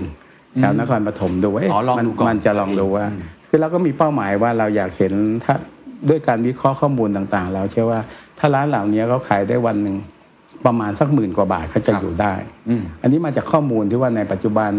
ร้านเหล่านี้อาจจะขายได้สองสามพันถึงห้าพันต่อวันก็เลยอยู่ไม่ค่อยเอได้ออยู่ไม่ค่อยได้ แต่ถ้าเขามีหมื่นกว่าบาทเขาจะอยู่ได้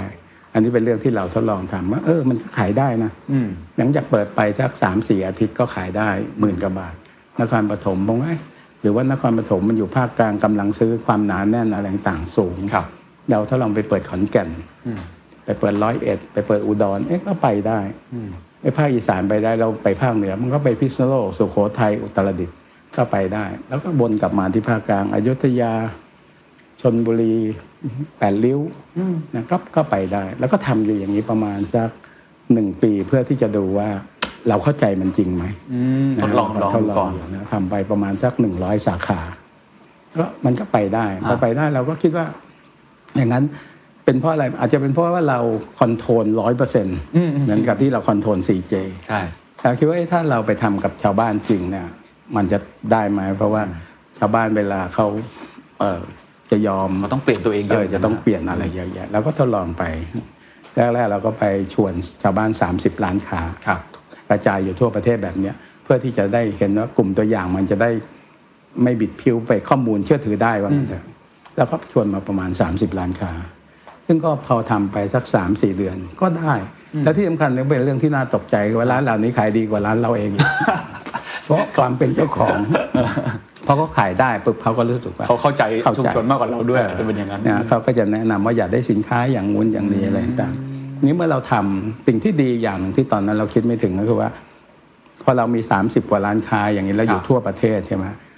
เราก็เริ่มเห็นว่าเอ้า จะซื้อน้ำแข็งที่ไหนซื้อข้าวที่ไหนใช่ไหมตอนไม่เหมือนกับตอนที่เป็นร้านเราเองเราวางสเต็ปอะไรต่างๆอืมเอาเป็นแบบนี้เราเริ่มรู้ว่าอ๋อชาวบ้านแถวเอ่ออีสานเขาจะซื้อข้าวเจ้าทีละหนึ่งกิโลสองกิโลเท่านั้นเองถามทำไม เพราะว่าเขากินข้าวเหนียวเขาซื้อข้าวเจ้าเพื่อจะไว้เลี้ยงแขกหรือว่าตักบาตรทำบุญอะไรต่างๆ เป็นงานงั้นดังนั้นไอ้ข้าวแบบเนี้ยก็ เราควรจะซื้อที่ไหนหรือน้ำแข็งครับน้ำแข็งถุงๆล่ะจะซื้อที่ไหน แล้วก็เริ่มไปหา local supplier ใช่ไหมงั้น local supplier ต่าง ๆ เหล่านี้ก็ได้ประโยชน์จากการที่เราเปิดร้านแบบนี้ ซึ่งเป็นเรื่องที่เราคิดไม่ถึงแต่แรก เราช่วยเมเนจด้วยครับใช่ไหมหา local supplier ให้ครับถูกไหมครับแล้วก็มีเนี่ยคุณไปซื้อที่นี้เอ่อเรามีร้านอยู่ที่ขอนแก่นสิบกว่าร้านค้าเลยครับพอหลังจากนั้นเมื่อเราคิดว่าโมเดลนี้มันโอเคอืมเมื่อประมาณสักเอ่อ ตุลาคมที่ผ่านมาครับเราก็เริ่มทำโรดโชว์เชิญชวนร้านค้าโชว์หวยทั่วประเทศมาร่วมกับเราอืมถึงเดือนธันวาที่ผ่านมาวันที่ 22 หลังสุดที่เราจัดอยู่ที่จังหวัดเชียงใหม่ครับเราก็จัดไปแล้วประมาณ 11 โรดโชว์อืมก็ได้คนมาสมัครร่วมกับเรา ก็คิดว่า 5 6 0 0ลายนะครับจริงๆแล้วสมัครกับเราเป็นพันนะครับครับแล้วก็ค่อย ๆ ไปคัดเลือกทำเลว่ามันโอเคไหมอะไรต่างๆ ในขณะนี้ก็ถึงสิ้นปีนี้น่าจะเปิดได้ 200 ลายอืมในการที่จะเปิดโดยเราคาดหวังว่าประมาณสักไตรมาสแรกของปีหน้า เราน่าจะมีร้านค้าสักเจ็ดแปดร้อยล้านแล้วตอนนั้นอาจจะทำ Public Launch เพื่อจะเราเชื่อว่าเราพร้อมในเรื่องของ business model เพื่อจะชวนคนเข้ามาทำงานกับเราวิแต่ถ้าที่เห็นอยู่ในในหัวคืออะไรครับทำไมถึงคิดว่าโมเดลถูกดีนี่น่าสนใจสำหรับธุรกิจ ของกลุ่มคาราบาวแดงทำไมไม่ทำเอง ในเมื่อทำร้อยสาขาก็ดูควบคุมได้เองหมดครับธุรกิจโชว์หวยจริง ๆ มันไม่กำไรเยอะนะครับกำไรไม่เยอะ แล้วถ้าเราจะทำให้ธุรกิจโชว์หวย สามารถยืนขึ้นมาได้จริง ๆ ก็พูดแบบตรงไปตรงมาเราต้องเข้าไปเบียดขับชีวิตชาวบ้าน เมื่อเราเปิดร้านที่ขอนแก่นนะครับ ตอนที่เขาไปเปิดลูกสาวผมจบจาก MIT กลับมา ผมก็ให้ดูโปรเจกต์นี้เลยอืมแล้วก็ไป ขอนแก่นด้วยกัน เขาก็จะใส่เสื้อถูกดีสีแดงแป๊ดเลยลงไปพอผมไปเห็นร้านผมก็ตกใจตกใจ ผมก็บอกลูกว่าข่าวหน้าแกอย่าใส่เสื้อถูกดีมานะเดี๋ยวจะถูกคนตีหัวว่าทำไมเพราะเราเห็นร้านที่เราไปเปิดอยู่ในชุมชนเราก็รู้ว่าไอ้ร้านเราที่มีความทันสมัยมีสินค้ามากมี มีองค์ความรู้ในการบริหารจัดการดูดีหมดเนี่ยมันเป็นเป้าของคนในชุมชนว่าเฮ้ยทุนใหญ่จากกรุงเทพกำลังจะเข้ามาเบียดขับเขาอืมอืมอืมก็ผมคิดว่าแรงต้านจะเกิดเออแรงดันจะเกิดแล้วคิดว่าเราไม่สามารถจะทำอย่างนั้นได้แน่นอน แล้วก็อย่าว่าแต่ว่าบนพื้นฐานจุดเริ่มต้นที่ผมคิดครับความที่ผมทำธุรกิจกับโชว์หวย ผมไม่คิดว่าเราต้องพยายามช่วยทำให้เขามีชีวิตที่ดี แล้วจากจุดนี้เองเป็นเรื่องสำคัญที่เวลาที่เราชวนคนหนุ่มสาวมาร่วมโปรเจกต์นี้ ทุกคนรู้สึกว่า อันนี้มันคือโปรเจกต์ที่จะทำให้เขารู้สึกว่าได้ได้อะไรอะได้พลิกฟื้นชีวิตโชว์หวยนะครับ ให้รวยได้พลิกฟื้นคนที่ทำโชว์หวย ซึ่ง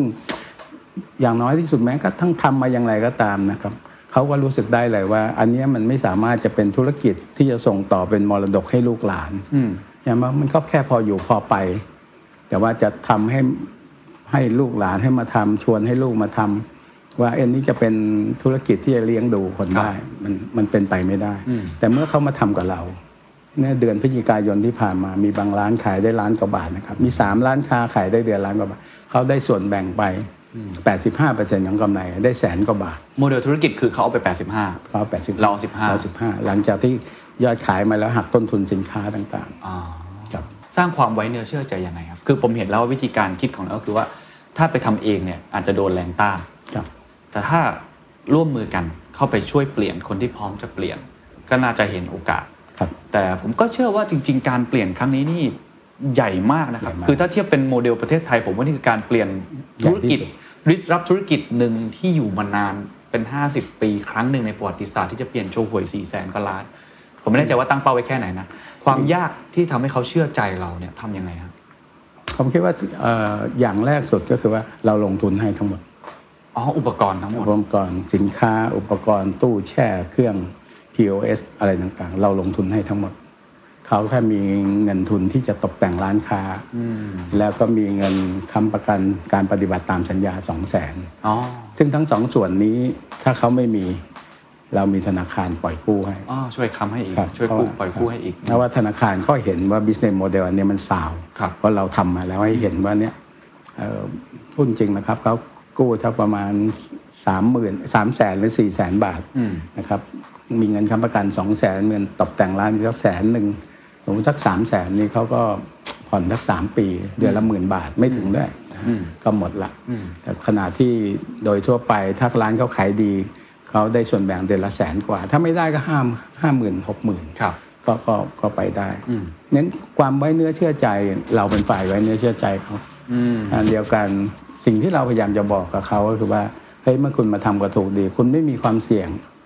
ว่าทุกอย่างเราลงทุนให้ เรามี marketing ทำการตลาดให้ เราให้ความรู้ เราให้เทคโนโลยีในการบริหารจัดการ และที่สำคัญผมคิดว่าเราได้ยกระดับคุณภาพชีวิตของคนในชุมชน ที่คุณได้สินค้าดีมีมาตรฐานมาขายนะแล้วเจ้าของร้านก็เป็นเพื่อนบ้านคุณนะซึ่งอยู่กันมาเดิมนั่นแหละเพื่อนบ้านคุณที่เป็นเจ้าของร้านมาขายของคุณซื้อของจากเขาคุณได้สินค้าดีเขาก็ได้กำไรกลับไปนั้นทุกอย่างมันอยู่ในชุมชน เราถึงมองว่าถูกดีคือร้านค้าของชุมชน โดยชุมชนแล้วก็เพื่อชุมชนส่วนแบ่งที่ออกมา80 55สมการนี้มาได้ไงครับผมคิดว่าเรามองในเชิงของธุรกิจธุรกิจนะครับว่า ถ้าชาวบ้านน่ะเขาจะทำธุรกิจแล้วเอ่อขยันขันแข็งที่จะทำอย่างมีความรับผิดชอบที่สำคัญธุรกิจนั้นต้องทำให้ชีวิตเขาดีขึ้นครับยังไม่ใช่แบบพออยู่พอไปทำก็ได้ไม่ทำก็ได้ แล้วเราก็ดูตัวเลขผมว่าถ้าห้าหกหมื่นบาท เป็นตัวเลขที่เขาน่าจะโอเคนะเป็นตัวเลขที่เขาน่าจะต้องโอเคครับเราก็คิดว่ามันควรจะต้องได้ประมาณนี้ ถ้ายอดขายกลาง ๆ ประมาณสักหมื่นห้าหมื่นหกต่อต่อวัน นะครับเขาก็น่าจะได้ส่วนแบ่งประมาณนี้ครับแต่ถ้าเขาโชคดีขายได้สองหมื่นเขาก็จะได้เจ็ดแปดหมื่นถ้าเขาโชคดีขายได้สามหมื่นสามหมื่นกว่าบาทเขาก็จะได้เป็นแสน อันนี้เราก็พยายามจะดูที่ค่าขั้นต่ำประมาณนี้ว่าเขาน่าจะอยู่ครับได้แล้วก็ดูว่าบิสเนสมันเป็นไปได้ไหมเขาคงอยากได้แสนทุกคนแหละแต่ถ้าแสนหนึ่งต้องยอดขายต้องมากแล้วผมคิดว่า ที่เราใช้เวลาเป็นปีในการวิเคราะห์เรื่องเหล่าครันี้บก็เพราะว่าต้องหาจุดที่พอดี เราได้ 15%นี้เรายังขาดทุนอยู่นะ ตอนนี้ที่ทำก็ยังขาดทุน แต่ว่ามันจุดที่ต้องจูงใจให้มีคนมาทำงานกับเรา ระยะยาวเมื่อถูกดีมีสัก หมื่นสองหมื่นสาขาเราก็จะเริ่มกลับมากำไรได้อืมกำไรจากส่วนแบ่ง15%ด้วยครับกำลังจากการที่เรามีชแนลในครับการขายสินค้าของเราด้วยผมเข้าใจถูกไหมครับนี่คือสิ่งที่ฝั่งของคาราบาวแดงกรุ๊ปจะได้ เพราะว่าถูกดีสุดท้ายเราไม่ได้มองแค่เป็นเรื่องร้านโชว์หวยครับแต่ผมคิดว่าถูกดีมันเป็น point of sale อย่างที่เมื่อกี้คุณเคนพูดอะมันคือคลื่นของการเปลี่ยนแปลงในธุรกิจค้าปลีกร้านค้าโชว์หวยในบ้านเรามี4ี่แสนกว่าร้านค้า แต่ผมเชื่อว่าสามารถเปลี่ยนมาเป็นถูกดีได้ อย่างน้อยต้องมี 5 0,000ร้านค้าทั่วประเทศแล้วเราจะมี point of sale ที่เยอะ แล้วมันเป็น point of everything ครับนะครับมันอาจจะเป็นเรื่องอื่นๆ คุณเคนรู้ดีว่านี้อยู่แล้วว่าถ้ามีจุดขายเยอะก็จะมีกิจกรรมอื่นๆที่ทำได้นั่นคือสิ่งที่เรา ผมคิดว่ามันทำให้ธุรกิจของถูกดีมันเซ็กซี่ แล้วก็เป็นธุรกิจที่ท้าทายให้คนรุ่นใหม่เข้ามาคิดว่าเฮ้ยถ้าคุณมี point of sale ในประเทศนี้ห้าหมื่น จุด แล้วคือคุณติดต่อสื่อสารส่งสินค้าให้เขาได้วันเว้นวันวันเว้นสองวัน มีธุรกิจอะไรที่ควรจะแอดออนเข้าไป มันเหมือนกับเรามีโครงข่าย แล้วคุณจะเอาอะไรเสียบปลั๊กเข้าไปมีโอกาสอีกมหาศาลมหาศาลที่จะทอ่าอย่างทั้ง CJ เองทั้งถูกดีเองเนี่ยมีแผนเข้าตลาดยังไงบ้างครับำ ก็ CJ เขามีแผนจะเข้าตลาดสักอีก 2 ปีสองปีนะก็มีเป้าหมายว่าเขาจะให้เข้าตลาดให้ได้ Market Cap สักเกินแสนล้าน ตอนนี้มาเก็ตกับของคาราบาวแดงเท่าไหร่นะครับ ก็ประมาณแสนเศประมาณษแสนอันนั้นๆแล้ว CJ เขาใช้เวลาไม่กี่ปีครับแต่ว่าทั้งหมดก็ก็ยังวางเป้าหมายที่จะได้เป็นแสนล้าน เพราะว่าผมว่าธุรกิจของ CJ มีพลังเพราะว่ามีคนหนุ่มสาวจำนวนมากที่ทำงานอยู่เขาก็ ก็มีความท้าทายในการที่จะทำอย่าง CJ ตั้งเป้าอีกห้าปีข้างหน้ามีกี่สาขาครับถูกดีตั้งเป้าจะมีกี่ร้านอีกห้าปีซีเจเขาตั้งเป้าน่าจะมีประมาณสักสองพันห้าร้อยสาขานะครับประมาณสองพันร้อยสาขา แล้วก็ส่วนถูกดีผมคิดว่าใน 5 ปีเราน่าจะมีมากกว่า 30,000 มากกว่า 30,000 สาขาจะเป็นโอ้โหเครือข่ายที่แข็งแกร่งมากนะครับ เราไม่ได้มองแค่มันเป็นเรื่องค้าปลีก นะครับผมครับคิดว่าไม่เราไม่ได้มองแค่ค้าปลีกแต่เรามองว่าทั้งหมดนี่สิ่งเหล่านี้คือธุรกิจในอนาคตอืม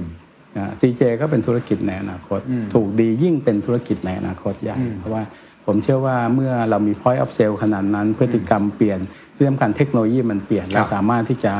ปรับตัวอะไรต่างๆได้ คือมันเป็นธุรกิจแห่งอนาคตที่สามารถจะเปิดโอกาสไปสู่ธุรกิจอื่นๆได้อีกมากครัมายบมันไม่ใช่แค่ค้าปลีกครับผมเข้าใจถูกไหมครับถูกครับ แล้วในแง่ของออนไลน์นะครับอีคอมเมิร์ซต่างๆ เรา เราจทำริงๆเราก็ทดเราก็ยังทำนะครับ ทุกวันนี้ก็ทำในคใน CJ เราก็ทำธุรกิจที่เป็นออนไลน์ครับแต่อย่างไรก็ตามเอ่อเราก็ต้องยอมรับว่าออนไลน์ในขณะนี้ถ้าเรา มันต้องดูว่าเรากำลังจะวางตุวางตำแหน่งตัวเองไว้เป็นยังไงครับถ้าเราทำตัวเป็น Marketplace ผมคิดว่าเราคงสู้รายยักษ์ใหญ่เขาไม่ได้อืมแต่เรากำลังจะทำอย่างไรที่เราจะเป็นจุดที่เชื่อมต่อระหว่างออนไลน์กับออฟไลน์ครับนะครับ ถามว่ายังไงก็คือว่า อย่างเช่นตอนนี้ CJ ที่ทำอยู่กับกับบริษัทที่ส่งสินค้า last mile ทั้งหลายนะครับเขาก็มาหาเราก็คือว่าวันนี้เราจะเห็นว่าธุรกิจเออออนไลน์ ส่วนใหญ่ก็จะเติบโตอยู่กรุงเทพและปริมณฑลเพราะว่าการไปส่งของอะไรมันง่ายครับอย่างมีต้นทุนไม่สูงครับแต่พอไปไกลหน่อยพอไปไกลหน่อยไม่ต้องไกลมากครับ แค่การจนบุรีเนี่ย พอรถที่ไปส่งก็มีปัญหาว่าพอไปถึงบ้านนี้ปิดอืม ใช่ไหมแล้วมาทำยังไงผมก็ถามเขาแล้วเอ้ยคุณทำยังไง ตอนที่คุณอยู่ญี่ปุ่นน่ะคุณไปส่งแล้วมันปิดเขาเขาก็ฝากข้างบ้านเขาบอกแล้วเมืองไทยเขาบอกว่าฝากไม่ได้นะเขาก็จะมาหาเราว่าเอ้ยอย่างนั้นมาทำกับซีเจมาว่าเอ้ยเขาแทนที่จะต้องไปส่งที่บ้านเขาจะส่งมาที่บ้านคุณอยู่ใกล้ซีเจสาขาไหนอืมเป็นจุดรับมาขส่งองให้เราเพราะว่า CJ ผมร้านใหญ่พอที่เขาจะสามารถ เอาล็อกเกอร์มาตั้ง แล้วก็เขาให้รหัสลูกค้า จะมาพอรถเข้ามาใส่เขาก็ปิดรหัสไปพอลูกค้าเขาได้รหัสเข้ามาที่ CJ เขามาเปิดครับเอาของไปก็ก็ก็ปลอดภัยทั้งคู่ได้สินค้าไป ก็มีธุรกิจที่จะทำเยอะแยะจริงๆก็ต้องยอมรับว่าเรายังไม่เก่งเรื่องพวกนี้ แต่ถ้าเรามีมี point of sale เหมือนก็ถ้าเรามี asset นะครับ ก็จะมีคนมาชวนไม่ว่าจะเป็นเรื่องของ ออนไลน์ออฟไลน์ไม่ว่าจะเป็นเรื่องของโลจิสติกอ่าหรือใช่ DC ใช่จะมาอย่างถูกดีถ้าจะมี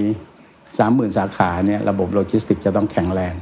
DC ก็จะต้องมีทั่วประเทศในเรื่องเหล่านี้เราถ้าเราจะต้องค่อย ๆ เรียนรู้ก็อาจจะนาน แต่ตอนนี้ก็คนที่ดูเป็นเป็นอะไรคนที่ทำธุรกิจเหล่านี้อยู่ครับเขาก็หาหาช่องทางในการที่จะมาดังนั้น ไอ้หัวบันไดบ้านเราไม่แห้งมีคนมาชวนตลอดคือเวลาคือแสดงว่าสิ่งที่ที่คุณเสถียรกำลังทำอยู่คือสร้าง asset ที่จับต้องได้ครับเป็นออฟไลน์ ส่วนออนไลน์เนี่ยรอ partner ครับที่จะเข้ามา plug in มากกว่า เพราะอันนี้ยังไงก็เป็นเป็นพื้นฐานที่สามารถเข้าถึงชุมชนคนไทยได้ถูกครับ Marketplace นี่อาจจะยังไม่ใช่ตลาดที่เรามองไว้ในแง่ขายออนไลน์ต่างๆทำเองเนี่ยอาจจะยังไม่ใช่ตลาดที่เรามองไว้เหมือนกัถูกครับอ่าผมถามที่หนึ่งในแง่ทำการทำค้าปลีกคือฟังมาเนี่ยครับมัน มันน่าตื่นตาตื่นใจมาก แต่ในขณะเดียวกัน ต้องบอกว่าตลาดนี้ก็โหดมากนะครับมีคู่แข่งรายใหญ่ ๆ อยู่สองสามเจ้าที่เราเห็นที่เขาเขาแข็งแกร่งมากๆทำมานานมากๆ เราคิดว่าสงครามครั้งนี้เนี่ยมันจะดุเดือดแค่ไหนแล้วเราพร้อมที่จะสู้กับเขายังไงบ้างจริงๆ โดยโดยพื้นฐานของผมเลย ตั้งแต่ทำคาราบาวแดงหรือทำอะไรก็ตาม แม้กระทั่งสมัยที่ทำธุรกิจโรงเบียร์ครับใหม่ๆ เมื่อเราทำเปิดร้านทำโรงเบียร์มันก็จะมีคนเปิดร้านอาหารคล้าย ๆ กันใหญ่ ๆ ใกล้กัน ลูกน้องก็จะมาพูดว่าคนนั้นเป็นอย่างงู้นอย่างนี้หรือเมื่อทำคาราบาวมันก็มีคู่แข่งชัดเจน ลูกน้องก็จะมาพูดว่านี่คู่แข่งทำกิจกรรมนู้นกิจกรรมนี้ ผมไม่ผมไม่เป็นไรก็รู้รู้ไว้ก็นิดหน่อยไม่เป็นไรแต่เรื่องสำคัญต้องรู้จักเรามันไปรู้จักคู่แข่งเยอะๆไม่เป็นประโยชน์ ต้องรู้จักเราอืมใช่ไหมเหมือนกันผมทำค้าปลีก ผมไม่คิดว่า แน่นอนครับคู่แข่งเขาก็ทำทำมานานเราไม่เราไม่ได้เข้าใจเขาทั้งหมดอืมแต่เราสามารถเข้าใจเราว่าเรากำลังจะทำอะไร ผมก็ยืนยันตลอดเวลาว่า ถึงแม้ว่ารูปแบบมันจะทำค้าปลีกเหมือนกันครับแต่โดยตัวบิสเนสแล้วเราทำค้าปลีกสำหรับอนาคตนะครับเราทำค้าปลีกสำหรับอนาคตอย่าง CJ เรากำลังทำ CJ Mall อืมซึ่งลองคิดดูครับว่าเอ่อเมื่อทำ CJ Mall ที่มี ตัวละ CJ Supermarket ประมาณ 300 ตารางเมตร แล้วก็มีส่วนของไอ้ mall ตัวเล็กๆ ที่อยู่ด้วยกัน เป็นครับเรื่องร้านไลฟ์สไตล์ Nine Beauty Bao Cafe A-Home อะไรเนี่ยอยู่ด้วยกันเชื่อมไหม สิ่งที่เราทำ add เข้าไปตรงเนี้ยมันเป็นธุรกิจที่มันเพิ่งเกิดขึ้นนะครับอันนั้นเราทำธุรกิจสำหรับอนาคตหลายเรื่องนะอย่างเราเห็นสินค้าพวกอะไร พวก DIY ก็เพิ่งเกิดมาในโลกนี้ไม่นานใช่ไหมเราก็ปรับตัวที่จะมาใช้สินค้าที่เป็นไลฟ์สไตล์อย่างหรือ pet shop pet อะไรต่าง pet care เป็นเรื่องที่เรากำลังทำครับผมว่าโดยตัวของ business model เราเป็น business model ที่กำลังทำกับผู้บริโภคในอนาคตเราไม่ค่อยสนใจครับว่าเขาทำยังไง เราสนใจว่าเรารู้เรื่องเราว่าเราจะทำอะไร แล้วก็ดูเราเยอะๆว่าเราทำถูกหรือไม่ถูกแล้วก็ปรับ เช่นเดียวกันกับถูกดี ผมคิดว่าถูกดี มันเป็นคลื่นของการเปลี่ยนแปลงของธุรกิจค้าปลีกที่ใหญ่มากนะครับเรากำลังจะเปิดร้านภายใน 3 ปี 4 ปีว่าจะมี 30,000 สาขาใน 5 ปี 8 ปีเราจะมี 50,000 สาขา เราเห็นค้าเครือข่ายค้าปลีกใหญ่ต้องใช้เวลา 30 ปีเพิ่งได้หมื่นกว่าแต่อีกสองปีผมอาจจะมากกว่าเขา มันวิธีคิดไม่เหมือนกันนะครับเราก็ต้องพยายามรู้จักเราแล้วเข้าใจเรา เราไปทำเรื่องของเราในอนาคต ว่าจะวางแผนอย่างไร ให้ธุรกิจเราเซ็กซี่พอที่จะเป็นประโยชน์กับทุกฝ่าย อันนี้เป็นเรื่องสำคัญนะครับ เป็นประโยชน์ที่สำคัญอย่างแรกคือ ต้องเป็นประโยชน์กับคนหนุ่มสาวที่มาร่วมทำงานกับเราครับเพราะว่าคุณลองคิดดูว่าในชีวิตทุกคนก็ต้องทำมาหากินแล้วก็ต้องทำงาน แต่ผมเชื่อว่าคนหนุ่มสาวจำนวนมาก อยากจะทำงานและมีรายได้ขณะเดียวกันงานที่ทำนั้น เป็นประโยชน์กับคน เป็นประโยชน์กับสังคม มีความหมาย มีความหมายกับประเทศชาติ เหมือนที่คุณเคนทำ THE STANDARD ผมคิดว่าไม่ใช่แค่ทำแค่สำนักข่าวครับแต่กำลังทำเรื่องที่จะทำให้สำนักข่าวแห่งนี้ได้ทำให้ประเทศนี้ได้ประโยชน์อะไร ความเหลื่อมล้ำก็ดีความขัดแย้งต่าง ๆ ความไม่เข้าใจครัต่างบๆเนี่ยสำนักข่าวนี้อาจจะช่วยทำให้รอยแยกเหล่านั้นมันเล็กลงครับแคบลงนี่ผมว่าเป็นเรื่องที่ทำให้คนทำงาน รู้สึกว่ามันมีคุณค่ามากกว่าที่จะได้เงินเฉยๆอืมเพราะฉะนั้นในมุมมองของคุณเสถียรก็คือว่า แม้ว่าตลาดที่ทำอยู่แข่งขันกันดูเดือดเองก็จริง แต่เราต้องเข้าใจตัวเองก่อนครับว่าจุดแข็งของเราคืออะไร แล้วเราเห็นอนาคตครับที่เรากำลังจะมุ่งไปครับมันอาจจะไม่ต้องซ้อนทับกับใครก็ได้ เดินในเวของตัวเองครับแล้วก็พยายามทำสิ่งที่มันมีความหมายครับอยู่ พอพูดเรื่องนี้ขอขอแตะเรื่องนี้ก่อนนิดนึงนะครับ แล้วเดี๋ยวผมจะไปแตะเรื่องเครื่องดื่มใหม่ๆพวกครับ สุขภาพนะครับของคุณวูดดี้นะครับซีล็อกเนาะแล้วก็ครับตัวเครื่องดื่มแอลกอฮอล์ต่างๆ คุณเสถียรทำธุรกิจ เมื่อกี้เห็นพูดเรื่องการที่มีความหมายกับคนหนุ่มสาวด้วยช่วยประเทศชาติด้วย แล้วผมก็เชื่อว่าเท่าที่ฟังมาเนี่ยคุณเสถียรพยายามทำธุรกิจกับกับกลุ่มชาวบ้านจะเปลี่ยนชาวบ้านเข้าสู่รากฐานชุมชนอะไรต่างๆ ลึกๆแรง drive ในการทำธุรกิจ passion ของคุณเสถียรมันมันคืออะไรอะมันมันไม่น่าจะแค่ใช่แค่ตัวเงินถูกไหมครับ คุณเคนคงพอรู้พื้นฐานผมคนครับเมื่อเมื่อเรียนธรรมศาสตร์ผมเคยเข้าป่าอืมอันในความรู้สึกของคนเคยเข้าป่ามันก็มันมีมิติของความห่วงใยต่อประเทศชาติบ้านเมืองดังนั้นที่เมื่อกี้คุณเคนถามผมว่าผมทำธุรกิจกับชาวบ้านทำธุรกิจกับคนแมสเพราะว่าคนเหล่านี้ผมเข้าใจเขาครับผผมไม่เข้าใจเอ่อกระเป๋าใบละสามแสนผมไม่รู้ว่าจะซื้อไปทำไมใช่ไหมเราก็ไม่เข้าใจเรื่องราวนั้นแล้วเราเข้าใจเรื่องราวนี้ครับ ขณะเดียวกันผมคิดว่าสิ่งที่มันเป็นสิ่งที่มันอยู่ในใจของพวกเราตลอดเวลาของคนที่เคยมีประวัติอย่างพวกผมก็คือว่าเอ๊ะอะไรก็ตามที่เราสามารถที่จะทำให้คนในสังคมจะมามีชีวิตที่ดีขึ้น ไม่ว่าจะเป็นเรื่องความเป็นอยู่ ไม่ว่าจะเป็นเรื่องสติปัญญา หรือไม่ว่าแต่เรื่องทั้งเรื่องทางอะไรทางวัฒนธรรมอะไรต่างๆผมว่าเป็นเรื่องที่เราคิดอยู่ตลอดเวลาอื นั้นความฝันที่คุณเสถียรอยากเห็นคืออะไรครับ อยากเปลี่ยนอะไรในในสังคมหรืออยากทำอะไรผ่านธุรกิจของเราพอผมอายุขนาดนี้ก็คงไม่คิดว่ามันจะเปลี่ยนอะไรได้มากนะนี่เรียนตรงๆครับแต่ผมคิดว่าอย่างน้อยสิ่งที่ผมกำลังจะทำถ้าสามารถสร้างประโยชน์ให้กับคนเล็กคนน้อย ซึ่งนับวันจะเสียเปรียบมากๆในสังคม อย่างเช่นร้านโชว์หวยอืมผมคิดว่าถ้าเราทำมาระยะหนึ่ง แล้วเวลาเรากลับไปเยี่ยมเนี่ยหลายคน ร้องไห้หลายคนลงมากราบเรานะครับว่าเนี่ยถูกดีทำให้ชีวิตเขาเปลี่ยน เขาไม่เคยคิดเลยว่า เขาจะมีร้านสวยแบบนี้มีของขายเยอะอย่างนี้ เขามีความภูมิใจ หลายคนมาก ๆ เมื่อมาทำร้านกับเราเนี่ยข้างหน้าเราจะชื่อร้านถูกดีมีมาตรฐานครับ แล้วข้างหลังเราก็จะให้เขาตั้งชื่อร้านของเขาเอง ซึ่งบางคนเขาก็อาจจะใช้ร้านเดิม บางคนก็พอเห็นอย่างนี้เปลี่ยนเป็นชื่อลูกเลย นะจำนวนมากเปลี่ยนเป็นชื่อลูกเพราะว่าถามว่าทำไมเปลี่ยนเป็นชื่อลูกเขาว่าเขาอยากให้ลูกเขาเป็นเจ้าของร้านนี้ เชื่อว่าเนี่ยก็จะได้อยู่กับเขา เราก็ต้องยอมรับว่าในชนบทมันในในหลายปีที่ผ่านมาการพัฒนาของประเทศเรา มันก็ทำให้ชนบทมันอ่อนแอ คนหนุ่มสาวที่เติบโตขึ้นมาจำนวนมาก ก็ไปแสวงหาชีวิตที่ดีกว่าในการเข้ามาในเขตเมือง แต่พอธุรกิจมันโตมาถึงขนาดนี้เมืองมันอาจจะไม่ใช่คำตอบทั้งหมดแล้วครับ ใช่ไหมดังนั้นการที่เขายังอยู่ตรงนั้น แล้วก็หวังให้ลูกอยู่ตรงนั้น แล้วสามารถที่จะเลี้ยงชีพตัวเองได้ อยู่อย่างมีศักดิ์ศรีอยู่อย่างที่มีอนาคตเนี่ยเป็นเรื่องที่